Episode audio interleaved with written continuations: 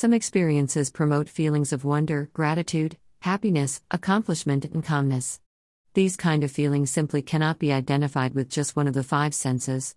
In fact, perhaps it is best said that these experiences cannot even be put into words.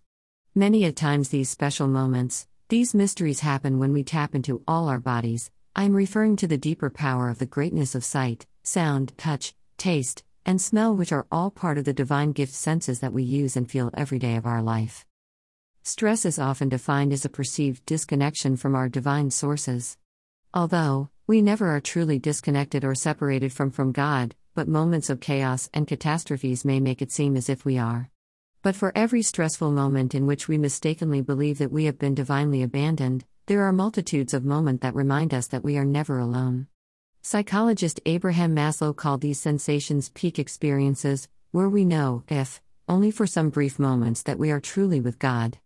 I actually prefer the term holy moments to the powerful mystical experiences in which we use our divine senses to know that however insignificant we may seem in the ever expanding universe, we are an essential part of it all.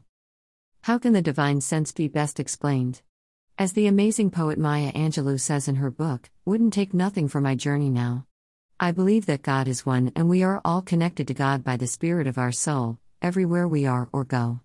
The Spirit never leaves us, but something our ignorance makes us think God is not there, but for real, if we look at our surroundings, we can see the signs of God in our present when we return to our senses.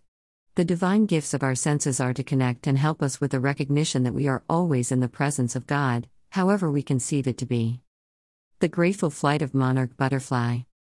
The smile on the face of a young child. In addition to realizing our five connections, these senses help us transcend the roadblock that stress puts in front of us. It is interesting to note that when I ask my students this question, what divine experience bring peace? The answer seems to fall into two categories. Either being completely alone with God, usually in nature, or in the company of friends, with the underlying assumptions that the face of God can be found on every single human face. Coming to a sense of calmness through the divine senses is very personal undertaking. It is fair to say that no two of these experiences are alike.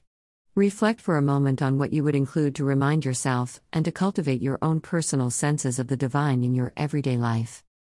Please let us practice gratitude and gratefulness and don't forget to smile, like, comment, share, and follow, for the best is yet to come.